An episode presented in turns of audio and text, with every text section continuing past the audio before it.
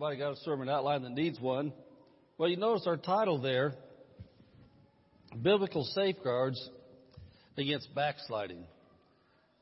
And so this, this is going to be some kind of a message. I know it's going to help you, but I want to show you some things out of the bookstore first. Uh, we got a book here in Spanish and in English called The New Birth. The New Birth. That's about being born again. Somebody said, well, this is the first time I've ever been to church. I don't know what born again is. Well, Jesus said you must be born again. And what that means is you turn your life over to Jesus Christ, you ask Him to forgive your sins, come into your heart and be your Savior.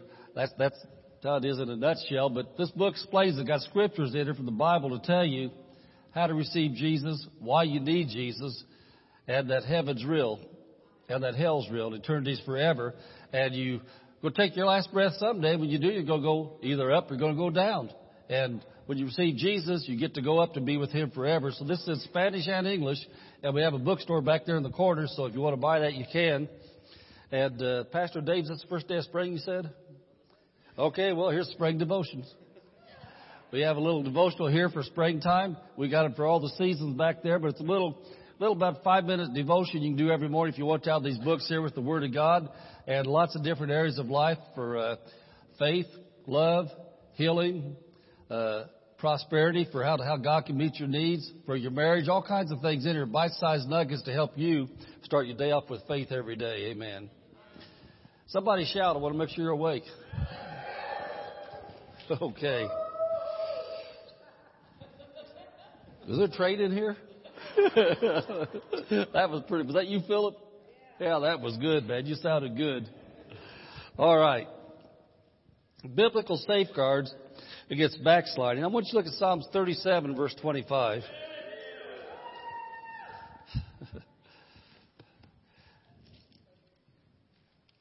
and we're, we're, we're a, a spirit led church, got a spirit led pastor, and when I, when I was praying this week, praying, there's all kinds of things I wanted to teach, but the Lord kept giving me Psalms 37, 25. And so then he really surprised me for the direction we're going today. But uh, anyway, I believe the right people's here at the right time to hear what God wants to say to you. So God's going to talk to you today. Look at your neighbor and say, God is going to talk to you. And he's going to talk to me. And I'm going to change. Say, neighbor, are you going to change? Amen. Psalms 37 verse 25. And look at this. He said, I've been young and now I'm old. And I thought, wow, that's talking about me. I've been young and now I'm old, yet have I not seen the righteous forsaken, nor his seed begging bread. And so King David had lived a long time when he wrote this, and what he was saying was that God takes care of his people. He takes care, he takes care of the people who live for him takes care of their children. But anyway, when I was reading this, uh, here's what the Lord said to me that I'm like King David. I've been young and thought I knew it all. Now, if you guys are still young, then you know you know it all. But some people a little older now, you found out you don't know it all. And so I've been young and knew everything, but now that I'm older, I realize how short life is and how fragile life is. That's what happens when you get older and you've done, you've did a few funerals, you watch some people go before their time, and lots of things in life you experience, you start looking at life different. And you realize that life is unpredictable because people are unpredictable. Life's all about choices. Choices have consequences. And you know, you, you see politicians get up and say wrong things, head them in the wrong direction all of a sudden. They say right things, they head in a good direction, that's the same thing about, you know, you think about sports figures. You get sports figures out there doing good, then all of a sudden you find out they made wrong choices and took steroids or something. So everything they do gets blown away because of choices. And so in life, after being young and now being a little older, I realize how unpredictable people are and the things I've experienced in life. So anyway, when I was reading this, uh, here's what came out. I've never seen Jesus forsake his children, but I've seen many of his children forsake him. As a pastor, you begin to realize that. You know, over the years of pastoring, I've been surprised about the people that walked away from God. And on the other side of the coin, I've been surprised about the ones that stuck with him I didn't think would. And so I've never seen Jesus forsake his children, but I've seen many of his children forsake him. And so I just, uh, when I was sitting there putting this together, I, just, I just punched the word forsake into my iPhone. I, I, I don't have to get, get dictionaries anymore, man. You got that thing. And so anyway, just this definition come up off of whatever dictionary they had on there. Forsake means to abandon someone or something. It means to renounce, to disclaim, to disown, to disavow, or discard. In Christianity, simple definition, forsake means to backslide. That means you walk away from Jesus and go back to a life of sin. And you know, as, as I'm looking at this, I'm thinking about Peter. How many know that Peter told Jesus, Jesus, I'm with you. I'm never going to leave you, Jesus. And then Jesus said, Peter, before the cock crows, you'll deny me three times. And I think about what that means in modern times. And here in the church right now, it's real easy to say, praise the Lord, hallelujah. Jesus is good. But then you get out on your jobs, your family reunions, the people you hang out with that, that don't walk for God, instead of saying hallelujah, praise the Lord, stuff like that, you talk like they talk and act like they act and do what they do. And every time you do that, you're forsaking Jesus. You're denouncing Jesus when the world uses the Lord's name in vain and it doesn't bother you, there's something wrong. When you're out there around all the perversions of sexual sin of the world and you participate, you've renounced Jesus. You walked away from Him. You've denied Him. And you know, so I look at this right here, and God wants to talk to you today. He wants to talk to all of us today. You know, as a pastor, my main number one goal out of everything is not so I can drive a newer car or live in a bigger house. And you as Christians, that shouldn't be your goals either.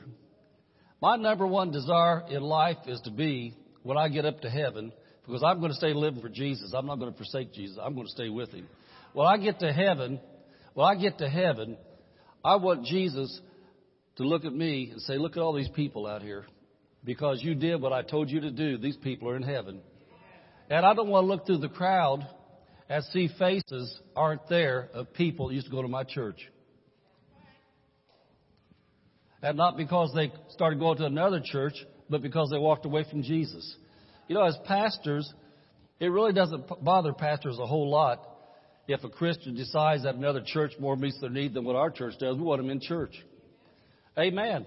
We want people to come to church but even if they don't come to our church, if they're going to another church, you got a pastor that's feeding them the Word of God and loving them, that's what we want. And so my number one harsh desire is that when people start living for Jesus, see that be an eternal commitment that they keep. And that's what we want to talk about today, about safeguards against backsliding. And so look at Hebrews chapter 13. Hebrews chapter 13 verse 7. And you know, as, I, as I'm talking, I'm thinking about the things that I'm saying today. I'm so grateful I don't have to come up with my own ideas, but I can preach the Bible what the Bible has to say. Did you know that the Bible, although it was written by men, was inspired by the Holy Spirit? And the Holy Spirit's God? And so when we're reading the Bible, we're not just reading what people think, we're reading what God said. And for me, that's good enough. If God said it, then I'm going to accept it. And I'm going to live by it. Amen. And do my, do my best to live by it and let everybody else know about it. And so I'm thinking about the difference. You know, this is something just a random thought to throw out here. I thought about this a few years ago. You know what the difference is between a politician and a preacher? A politician does a lot of talking, but he has no anointing. All he does is maybe stir a few people, make a few people mad while he's talking. But when a man of God or a woman of God gets at a holy pulpit and begins to speak, there's an anointing. That's the presence of Jesus through their words. And when the presence of Jesus comes out through words, then people's hearts are touched. People see things they didn't see before. They understand things they didn't understand before. So I praise God I'm not just some unanointed man up here telling you something that I, that I think is going to make you feel good and support me. I'm going to tell you what Jesus says. and knowing that Jesus is going to back up His word. He's going to speak to your hearts. It's not going to make you feel good. Matter of fact, we look at some things we look at, it may make you feel real bad. But then you feel real bad, if you obey the word of God, then you're going to feel glad. Amen. I want to take you from bad to glad. Amen. And so Hebrews chapter 13 verse 7 says this. Remember, uh, well, if you're going to remember something, that means you knew it. You know, if you never knew it, you can't remember it. So maybe, maybe some of you are hearing something for the first time, but for Christians that are Christians, says this, remember them which have the rule over you, have spoken unto you the word of God, whose faith follow, considering the end of their conversation. And so he's talking about spiritual leaders, and since he's talking about who teach you the word of God, then that would be talking about pastors mainly here. So you're supposed to remember them. says you follow their faith, and you look at the end of their conversation. What that means, real simply, I don't like to say this, but you can judge me. You can judge my fruit because he says consider the conversation. Conversation there doesn't mean our talk, that means our lifestyle. That means our conduct. And you know, the best way I know to judge a preacher's fruit that has a family is to look at his wife, look at his children, look at his grandchildren. Because to me, I found out over lots of years, I was, I was young, but now I'm older. I found out over the years that what goes on behind closed doors will manifest in public through children. And so if you've got, if you've got children that absolutely are brats and I don't know what else to say, cuss, carry on, want to fight everybody, mean, don't know how to respect people in public, etc., etc., then something's going on behind those doors there besides Bible study. There's something going on there. And so I'll, I'll say it again. He said that you are to imitate the faith of those who have that rule there. It says rule in King James, but what that means is lead. How many know that uh, rulers lead people? And so we don't rule like dictators, say, man, this is what you got to do. We say what he said there follow me as I follow Christ. Amen. But it says, remember them who have that rule over you. So God raises up spiritual leaders to teach and be a role model of how to stay saved and live a life of faith. I'll tell you, if you're ever going to look for me down on who's on first, you're not going to find me there. I don't drink beer anymore. Amen. If they're having a marijuana dispensary, you're not going to find me there. Jesus is my healer. Amen. I'm telling you, you follow me as I follow Christ. There's places you're not going to find me. If you ever want to know where the pastor might be on Sunday night at 6 o'clock, you never have to ask anybody. Going to be right here. If you ever want to know where I am on Wednesday night, you might, might as well just write it down. Going to be right here. But you know what? Before I was a pastor, that's where I was too in church. I was following after Jesus Christ. And, and the, be- the best thing about that is I've got children. We have eight children. Have lots of children that are married. Have lots of grandchildren. Got a grandson's an Army Ranger. We have we have a lot of people, a lot, lot, lot of kids. And the thing is, you look at my family to see how I've lived. And so that's what we call, look of my conversation, my lifestyle. That's what you get out of it. So it's been very wonderful. It's been very wonderful being consistently in church, consistently doing what's right. And uh, you mean you've never been around drinking or anything like that? Man, I, I come from a whole family of sinners. I was a big sinner at one time. And when I go back to Indiana for some of the family unions things to do out there, man, there's drinkers around. But did anybody hear the expression BYOB? Well, I, I'll call that bring your own Bible. So when I'm around, when I'm around, I got my Bible. It's in me, it's in my mouth, and that's how I live. My family found out a long time ago that I'm not one of them anymore. We're blood relatives, but I got a new father. And so I live how my new father tells me to live. Amen? And so I want you to look at chapter 7, uh, verse 17, verse 18. Verse 17, verse 18 says this Obey them that have the rule or the lead over you, and submit yourselves For they watch for your souls, as they that must give account. And, you know, if you're not a pastor, you don't know what this is.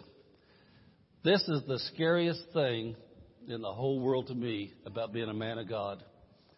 To know that God has entrusted me with responsibility of leading his people how to live. And knowing that number one, the first one that gets judged for a church is the pastor. And so I have got to live it to the best I can, and I am far from perfect. Man, I know how to repent. I know how to keep things right, to keep things going, because I want the Holy Spirit working in my life, and when I do wrong by word or any other thing in my life, that I, oh boy, thank you, Jesus. Oh, I'm sorry I did that, Lord. When I do wrong things, I immediately want to get right because pastors are judged by a higher standard. And you know, the thing about it that uh, you may not understand, I'm not in a career, I'm in a calling. I didn't choose, I didn't choose to be a man of God to stand up in front of people. I didn't choose to be a man of God to sit in an office with people having marriage problems or teenage problems and things come in and want help from God. I didn't choose that. God called me to do that. And then he tells me right here that I give an account for the souls of people. I give an account. But I want you to notice this next part, what he said. You submit to them that they may do it with joy and not with grief. With joy and not with grief, for that is unprofitable for you. Pray for us. And you know, I don't know about you, but I receive all the prayer I can get. It never offends me for a Christian to come up and say, Pastor, I've been praying for you. I'm not too proud for that. I say, oh, thank you, Jesus. I really needed that prayer. Keep praying. Amen. Because the responsibility we have. It says, pray for us, for we trust we have a good conscience in all things willing to live honestly or to live honorably. And so we as pastors, I think about the thing about glass houses. Pastors live in glass houses. We got to be very cautious about what we do to avoid all appearance of evil. We watch how we live because people watch us and they think we're God Jr. We're God's representative and we're people. But the thing is, we have a gift from God to help people. We have a gift from God and we'll give an account to God for the people He sent us.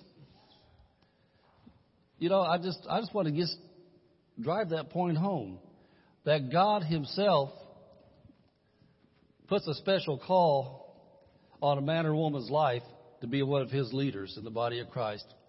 And so then when God does that to us, then we have the responsibility to live right, responsibility to seek Him like we tell people to, responsibility to teach the words He once taught. And so I'll say it again. When I was preparing this message, I was praying about all kinds of good stuff I could preach and teach this morning to make people jump up and down and shout. That boy, they're going to like this one. This is going to be good. Boy, I want, I want everybody happy. But he told me, he said, over the years, how many people have you seen walk away from me? I want you to teach them how to stay saved. Teach them how to not walk away. Let them know that you can't just live how you want to because you said a prayer one time and think you're going to heaven. How many believe that when you get born again with Jesus as your Savior, He expects you to live different? Amen. He expects you to hang out with different people. He expects you to do put different things in your body than you used to put in your body. He expects your eyes to watch different things at the movie house and on TV. He expects your mouth to talk different. Amen, if you're born again. So, a wise Christian stays connected, rooted and grounded in their church, and submitted to godly leadership.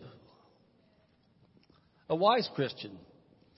You know, I think about different counterfeits the devil has. Did you ever think about a tavern or bar, a pub, whatever you want to call it, on a lot of the windows, have you ever noticed that it says, we serve spirits? I used to serve spirits, but I don't serve the devil anymore. I'm submitted to the Holy Spirit. And, and, and we have the presence of the Spirit in this church. And before I was born again, years and years ago, I used to have a counterfeit pastor. He was called my bartender. I'd come into my bartender, I'd give him offerings. Sometimes I'd give him my whole paycheck before it was over with. And then I'd get his ungodly counsel. I'd get his spirits. And then I'd get happy. And then if I didn't make it home, I wasn't happy anymore. Couple times I didn't make it home. And then the next day when I woke up and I stood up, felt like the top of my head was going to blow off. I really wasn't happy. Amen. And so I'm, I'm telling you that when you stay rooted and grounded in church, around other Christians, hear the Word of God being taught by your spiritual leader, your spiritual mom, spiritual dad being taught, it's going to help you not to walk back the other direction. When people tell you, hey man, we're all going to be down such such like, we're going to have, oh man, we're going to have a good time. You're going to say, I used to have your kind of good time, but now I have a God time. Amen. I choose God time over good time anytime because there's a way that seems right to a man. In there ever the ways of death. And so you realize that what I used to do, I don't do anymore. And you don't have the strength to say no unless you're hooked up with church. You're around other Christians. You come in, and at our church, we give testimonies every Sunday night. We have a six o'clock service, and we give the people chances to give personal testimonies. And I'll tell you what, it's so awesome to be sitting out here and hear an everyday Christian come up here to the microphone and say, I just want to let you know this week that I passed a big test. I had the old, the old crowd invited me and put pressure on me. This is what was going to go do as a big important thing they do every year. It's their big high, high day. But I knew I wasn't strong enough to go there if I fallen into it again. So I told them, no, I'm not going to go. I'm a new person, not who I used to be. So you guys have fun. I'm not going to judge you. Go out to do what you want to do, but I'm not going anymore because Jesus Christ lives in me. Amen. And you don't hear those testimonies at the tavern. Amen. You hear those testimonies at church. You get strengthened at church. And so, I want to say this about that verse. If pastors have to give an account for sheep, then the sheep have to do the part of the other side of that verse, have to submit to the pastors. And to submit, that's just real simple. That just means come to church with an open heart, an open mind, with the attitude that this man is going to teach me the words of God. And then of my own free will, I'm either going to reject it or I'm going to receive it. And so then I know that for me, I receive. I make that choice before I get to church or to me. I'm going to receive what the Bible has to say. And when you receive what the Bible has to say, you're telling God, I choose you. You're saying, thank you, Jesus. You never forsook me. I'm not going to forsake you. Amen. Amen. Look at 1 Timothy chapter 4. First two verses.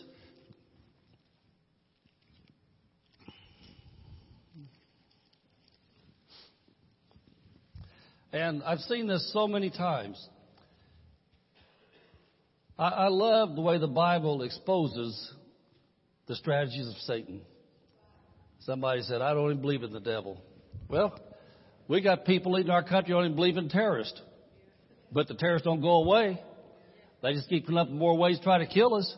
And so our leaders might as well get it in their heads. We got enemies out there. We better fight them. Okay? The devil, whether you can see him or not, he's real. The Bible says he's real. He's as real as Jesus is. He's real. The devil has a strategy like God has a strategy. God's strategy was John 3:16. And then people come to church to hear the gospel. Satan's strategy is to take people out of church, take them back into sin, to deceive them, to head them in wrong directions. And so 1 Timothy chapter 4 says this, Now the Spirit, that's the Holy Spirit, speaketh expressly or specifically that in the latter times, this was written 2,000 years ago. And so the latter times is the times we live in now. 2016 is part of the latter times. He's telling us something's going to happen in the latter times. Some shall depart from the faith. Some shall depart from the faith. That's called forsaking Jesus. That's called backsliding. That's called walking away from your salvation. Some shall depart from the faith, giving heed to seducing spirits. Seducing spirits. That means deceiving spirits and doctrines of demons. That means teachings inspired not by the Holy Spirit, by demons. Speaking lies and hypocrisy, having their conscience seared with the hot iron.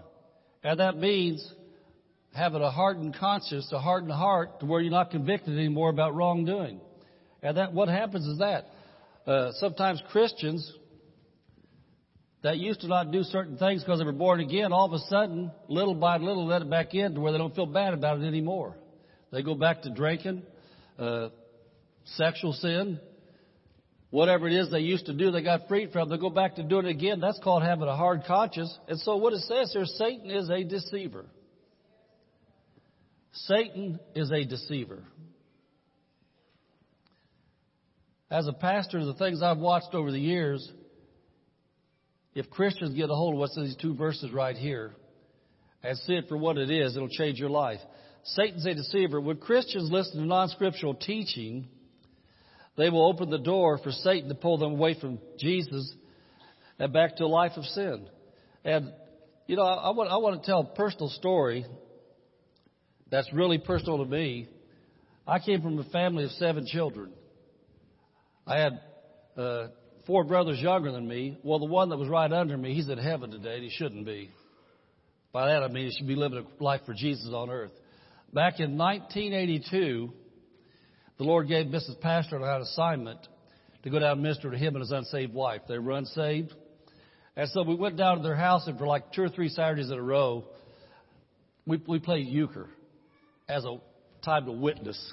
We went down and we played cards but during the card games, we just let our light shine, talked about Jesus. So I think about the third week was playing euchre with them. We led them to a prayer of salvation in 1982. We led them to Jesus. And so uh, they they'd been alcoholics, they'd been into dope, drugs, that kind of thing. wasn't living a very good life. That's where they were. We led them to Jesus and started getting them in church. Now we'll fast forward to 1992. 1992, we were pastoring a church. They started coming to our church. My brother has been an usher in my church. And all of a sudden they missed a week. I thought, well, hallelujah. Then they missed another week. And so I talked to my brother, he's acting kind of weird. And so finally I said, what's going on? I said, how come you guys aren't coming to church now? He said, his wife said, Bernie's not feeding me anymore. I don't get fed there. I thought, wow, I'm a pretty good Bible teacher. I, you know, I feed everybody that wants to get fed. He said, she wants to go to this guy started a church at his house. I said, oh. And he was crying when he told me that he said, the guy smokes marijuana while he preaches. Said he, he smokes marijuana and she wants to go to that house where she can get fed. Doctrines of devils. I want to tell you, the Bible doesn't teach you to get high on alcohol and drugs and abuse yourself and abuse your life and be a saved Christian. And so the wages of sin is death. So now we fast forward from 1992. In 2000 and I think it was 2008, I had the honor of preaching my brother's funeral. Praise God, he got right with Jesus again. But he died in his early 50s. He shouldn't have. But praise God, he got right with Jesus again before he died. And then two years later, they found his wife dead in her apartment from an alcoholic stupor. She fell over, busted her head on the coffee table, and she died in the middle, and her daughter found her.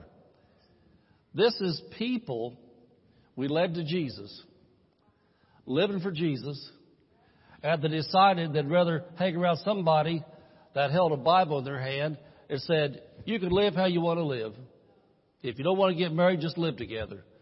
And you know, I want to give you a news flash.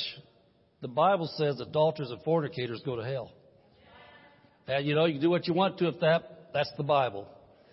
And so, and so they wanted to hear some guy tell them, smoke dope, get high, live how you want to, with who you want to, do what you want to.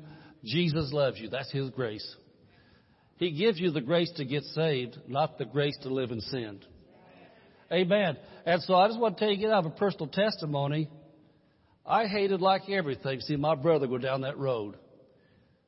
But when you get a man or a woman preaching another gospel, telling you you don't have to live holy, you don't have to live right, there's going to come a point in the day you're going to have a crash. Amen. Somebody said, well, where you get that at, Pastor? The Bible. The Spirit speaketh in latter days, some shall depart from the faith, giving heed to deceiving spirits. Speaking lies and hypocrisy, have their consciences seared with a hot iron. Satan's a deceiver. And so, Holy Spirit inspired teaching. Now listen to this. Holy Spirit inspired teaching by a God gifted, called, and sent spiritual leader will always lead people to look to Jesus for eternal salvation. Holy Spirit inspired teaching will always lead people to deliver from sin and addictions through Jesus. Healing for their physical bodies show people how to lead others to Christ, and how to stay faithful to Jesus in the midst of temptations and trials. That's, that's what, that's what Holy Spirit inspired teaching does. It shows you how to be free. And let me tell you a difference. You know, I've said some pretty serious stuff today, but let me tell you the difference between condemnation, which religious people put on you, and conviction, which the Holy Spirit does in your heart. Condemnation tells you how wrong it is what you're doing, how you'll never amount to anything. God's mad at you. God's going to judge you, etc., etc., etc. That's what condemnation does.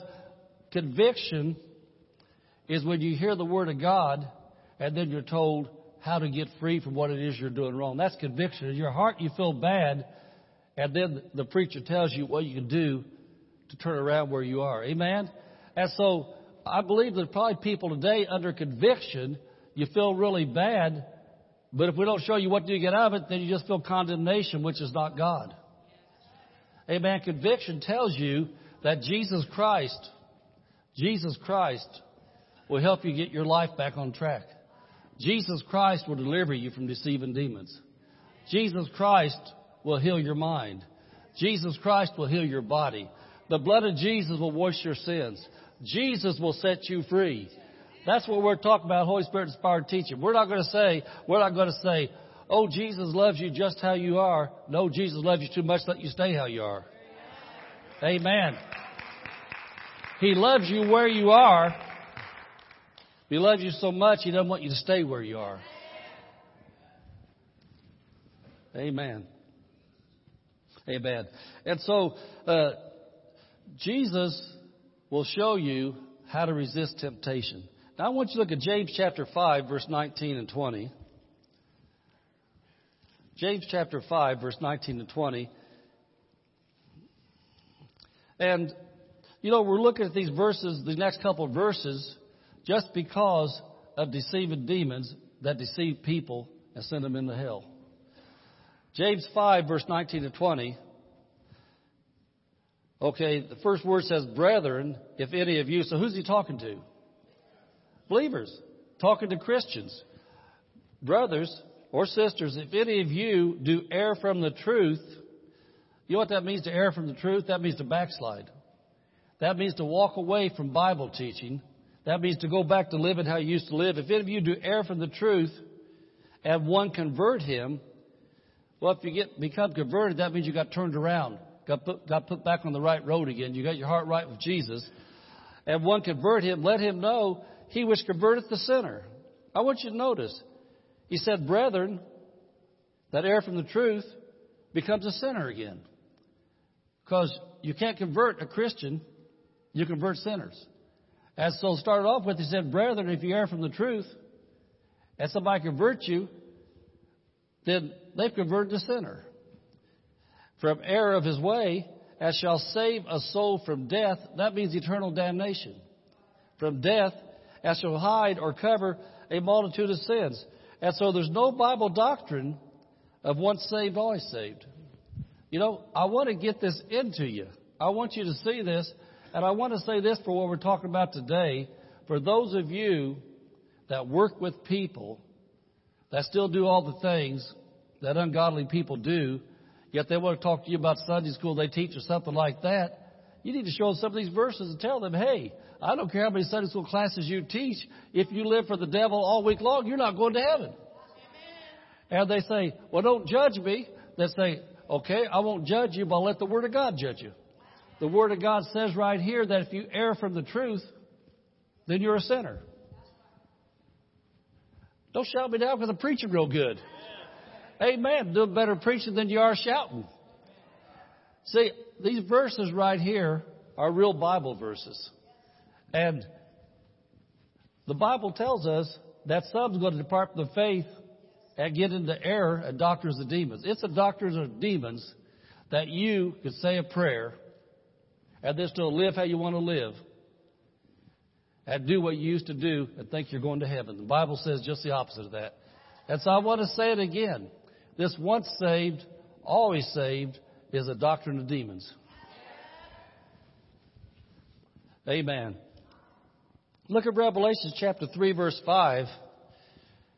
And if this don't light your fire, your wood's all wet.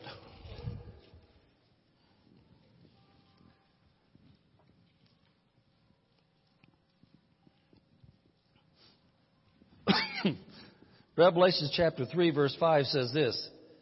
He that overcometh, that means when you're being tempted, when the devil's trying to deceive you, pull you back to the world, to overcome it means you say, No, Satan, in Jesus' name, I'm not going back. I'm going to live right for God. I know what the Bible says to do, and that's how I'm going to live. Then you're overcoming. The saved shall be clothed in white uh, raiment. And look at this now. I didn't say this. Jesus said this. He said, And I will not blot out his name out of the book of life. It says if you overcome, he doesn't blot your name out. If you give up and go back, he takes your name out will not blot his name out of the book of life, but I will confess his name before my Father and before his angels. That's real simple. Receive Jesus and live for him, and he will write your name in the Lamb's book of life. On the other side of the coin, quit living for Jesus, he'll erase your name from the book of life. I don't want to say it again. I didn't say that. Jesus said that. I'm reading his words. Jesus said, if you go back, he takes your name out of the book. He's the one that's authorized by God to put your name in the book when you get born again. He's authorized, if you renounce him, to take it out. And so to me as a preacher, there's nothing any sadder than to see someone who used to live for Jesus post pictures on Facebook. Post pictures on Facebook of living in sexual sin and perversion and then pictures of their margaritas or their beers or what are they doing? You know, I just think about from pastor in Indiana and in California, I'm surprised and shocked at the Christians I see put pictures on there of mixed drinks and say it's happy time down here at the such and such a place. I thought, man, they used to be in my church. Or pictures of somebody they're living with are doing things they shouldn't all do that Christians ought to do, and to say, boy, that's so sad. They used to teach Sunday school in my church. They used to be in my church, and now they're out here. But what makes it sad to me is that they've been deceived by demons. And I know there comes a point in time that Jesus says, I got to get the blotter out. What's the blotter? I know it's a thing he said he blots with to get the names out. And so that's what makes it sad for me when I see Christians no longer living for Jesus Christ. And I know what Jesus said he would do. Somebody said, Well, Pastor, I like that one I heard a couple of weeks ago a whole lot better, man. We want a chicken in every pot. Amen. Whew. That's pretty convicting, isn't it? But Jesus said it. And what kind of pastor would a pastor be if he didn't tell people the truth from the Bible, if we have to give an account. And so I know that for me, it'll be a clean conscience. I'm not going to stand in front of Jesus and Jesus say, all those people in your church that went out and lived like they lived, they didn't know any better because you didn't tell them. He's going to look at me and going to say, Pastor, you told them and they chose not to anyway. Amen. Awesome, isn't it? All right. And so I want to help you stay saved. And you know you go to heaven, you die. So this last little bit right here, we're looking at some biblical safeguards against backsliding. Are you ready for this? You got your pen your paper out. Second Peter chapter 1 verse 4. We showed you the dark side of it. Now we're going to show you the light, the way out. Remember I told you I was going to show you the way out? Here's the way to get back right with God. Here's the way to stay right with God. 2 Peter 1 4 says, Whereby are given unto us exceeding great and precious promises. That's talking about scriptures. That's talking about the Holy Bible. That's exceeding great precious promises that by these, by these verses, you might be partakers of the divine nature. That's the nature of God. We can take portions of God's nature. The, the more that we get these words into us, the more we take parts of His nature into us and become part of this. It says, and look at this, having escaped the corruption that is in the world through lust. By these scriptures, these exceeding great and precious promises, we can escape that corruption that's all around us. And so we need to incorporate the following things into our daily life, and then you will be able to resist the pull of the sinful world around you. These verses, I'll say again, were inspired by the Holy Spirit, and with His help, you can put them to work in your daily life. With His help. You need God's help in everything. When God gives us Bible verses and instructions for living, he doesn't give us things we can't do. He gives us things we can do through Christ which strengthens us if we seek His help. Amen? And so it says that by partaking of these, these promises, we can live free. So notice verse 5. Some of these things you talk about. And besides this, giving all diligence, add to your faith virtue. Add to your faith virtue. Virtue here means excellence. Excellence. Add to your faith, well, your faith, you get born again, then you got faith in you. And so you need to do something besides just having faith. It says you need to exercise virtue. That means excellence. Everything you do for God or man, give it your best. Everything you do for God or man, give it your best. You know, whether you're serving in God's church, give it your best. I think about Chuck. You know, Chuck, Chuck's got a machine shop, welding shop, muffler shop here in town. And during the course, I've been here almost 11 years. I can't tell you how many people I've run across all across this whole area here. If Chuck's name comes up, they talk about he's the most excellent welder in this whole region. They, and sometimes they, sometimes they say he charges for it, he gets paid well, and I'm glad he does because he's a tither.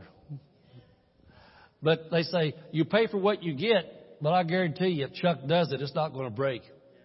If Chuck does it, it's going to be fixed, it's going to be right. That's excellence. I think about Sidney Grow over at the church, or I mean the school, administrator over at the school. Works in the front office there at the desk. And anybody anywhere in this town pretty much that I've talked to knows who she is over there that runs that school there because she does it with excellence.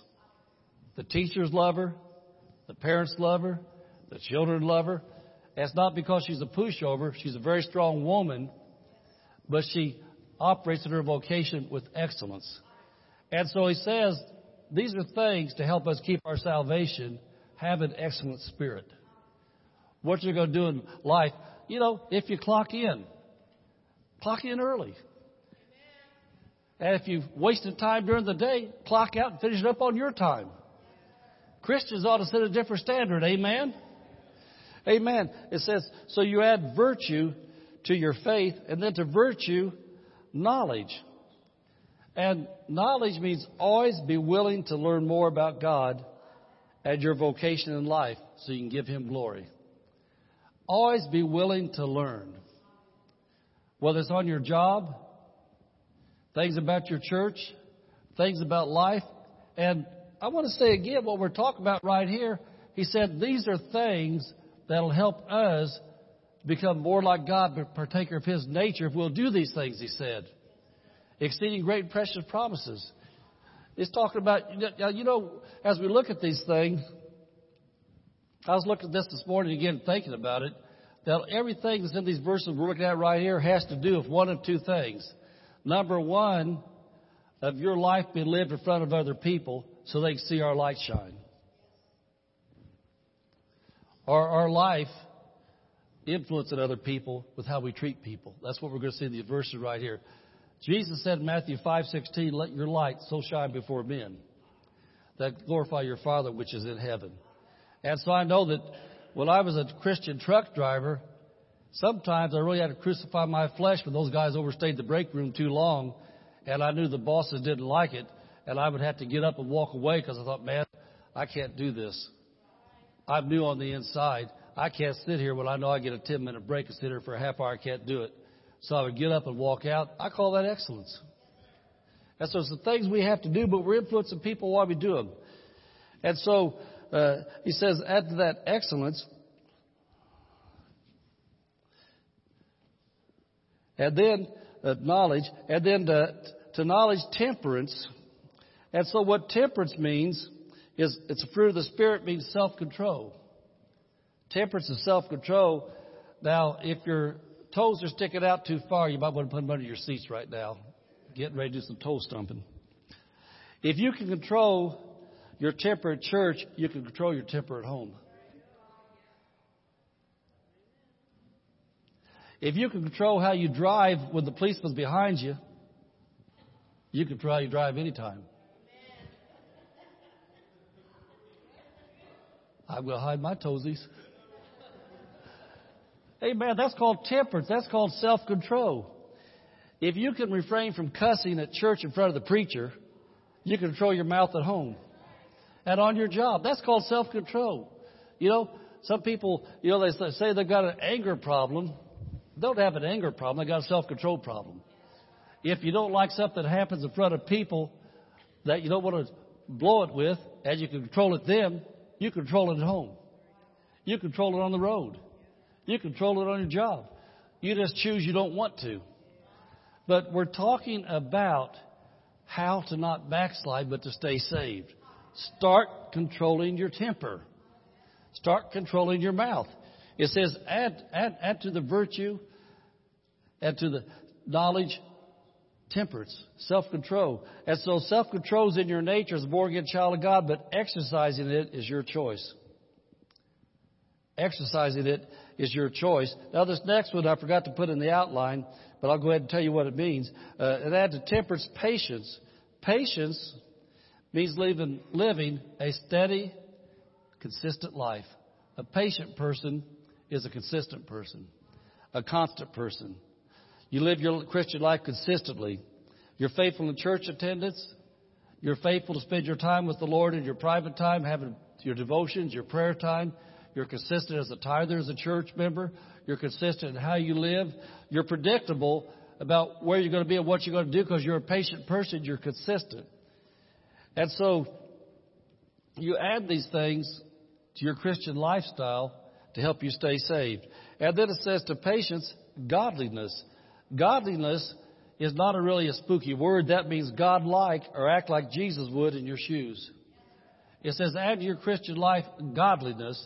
And we're talking about how to not backslide. And you notice verse 4 says, through these exceeding great and precious promises, we become partakers of His divine nature. That means take portions of his nature. And so to me, it's a real simple thing. The WWJD, what would Jesus do? That's how, how a godly person lives. You read Matthew, Mark, Luke, and John, study the Gospels, and see how Jesus did. And then you notice that in verse 7, and to godliness, brotherly kindness. Brotherly kindness comes from the word phileo. That means live by the golden rule. Treat others how you want others to treat you. Now that's like a good Christian virtue.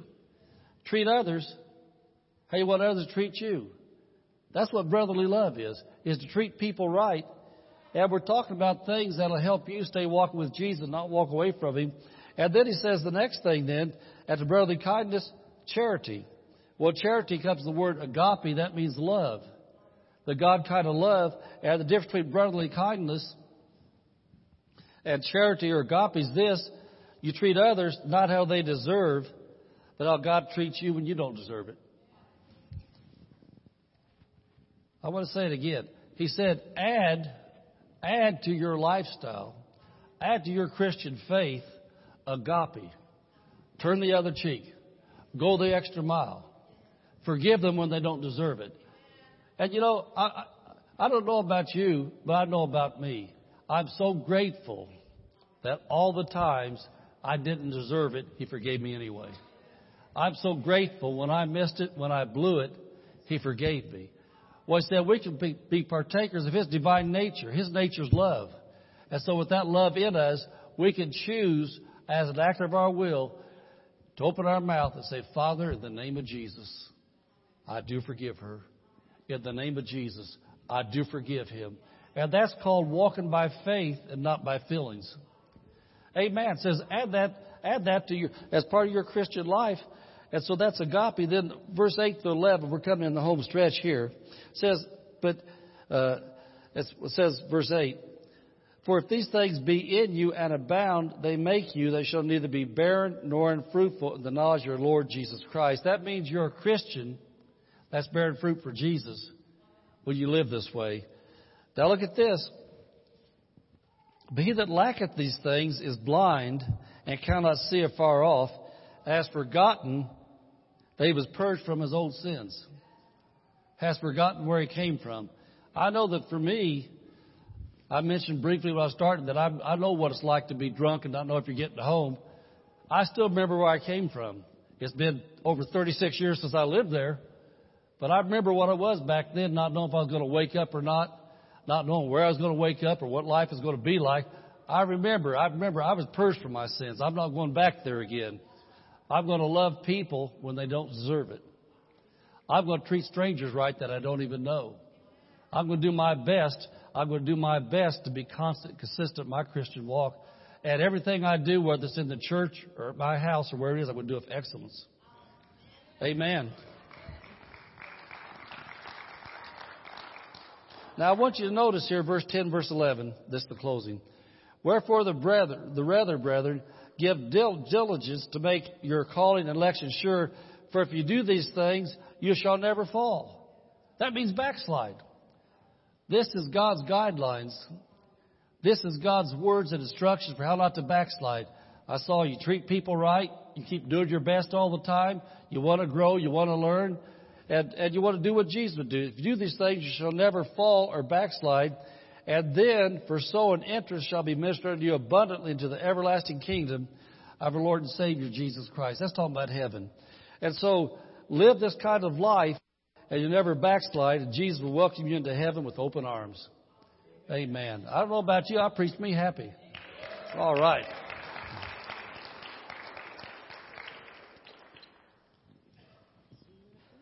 And here comes the very anointed Mrs. Pastor as I go get ready to baptize the people.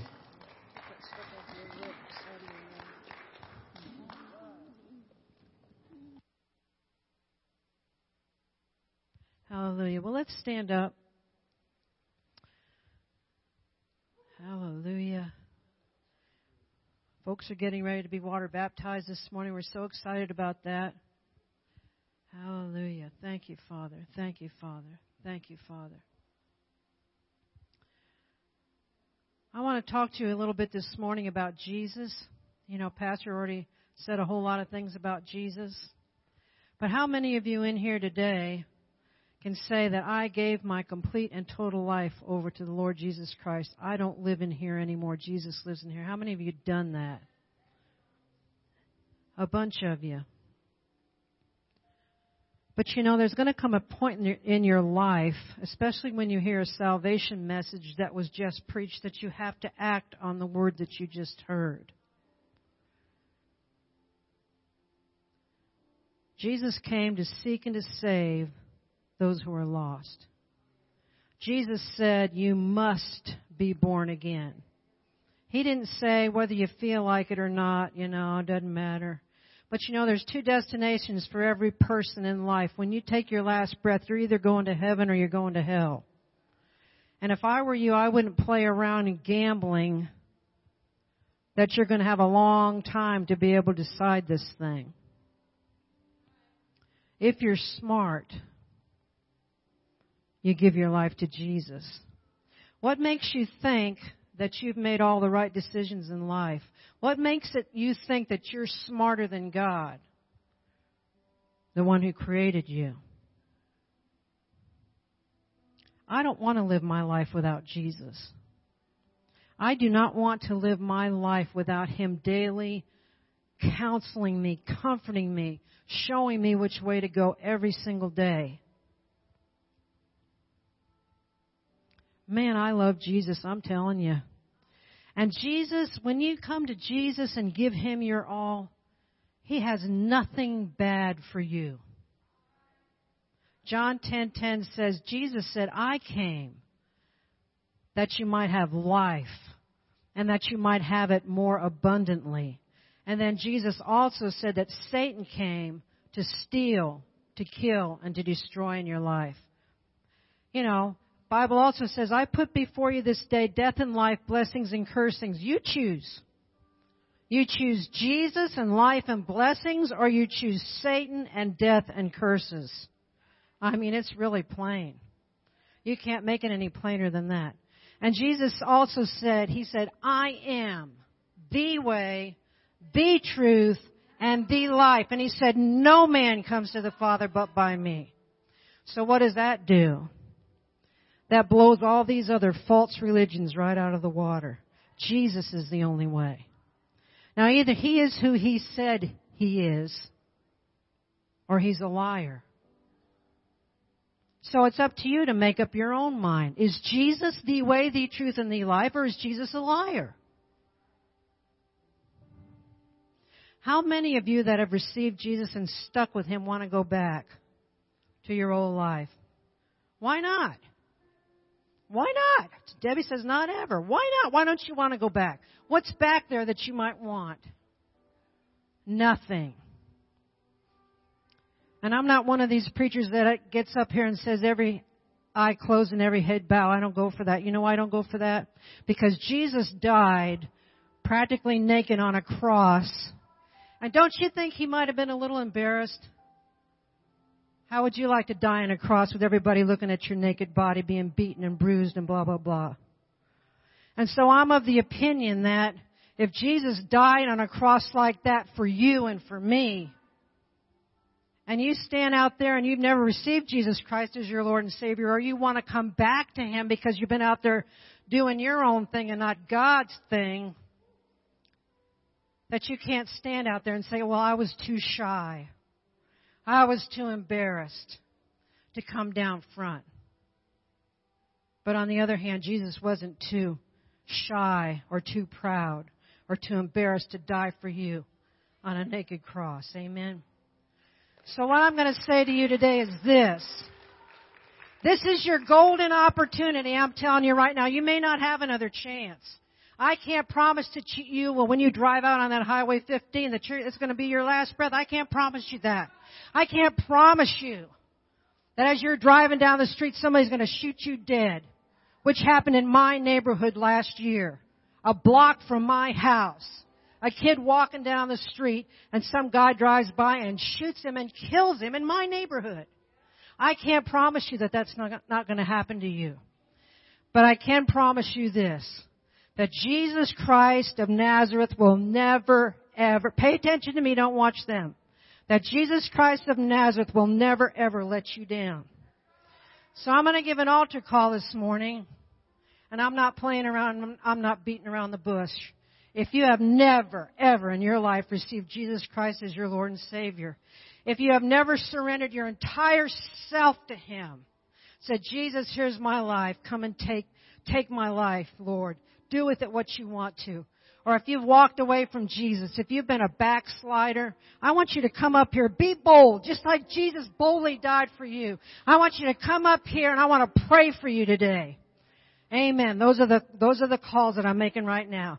If you want to receive Jesus as your Lord and Savior, if you're backslidden and you want to come back to Him, then come on up here. Be bold, man. Be bold and come on up. Thank you, Father. Josh, you want to lead us in a song? Thank you, Father. Thank you, Father. Thank you, Father. Thank you, Father. Thank you, Father. Don't wrestle with yourself. Just follow Jesus. Amen. Thank you, Jesus. Thank you, Father. Thank you, Father. Thank you, Jesus. Thank you, Jesus. I surrender all. I surrender all. All to thee, my blessed Savior. I surrender all. I surrender all. I surrender all. All to thee, my blessed Savior. I surrender all. Hallelujah. Well, you may be seated right now. If you have someone being water baptized today, then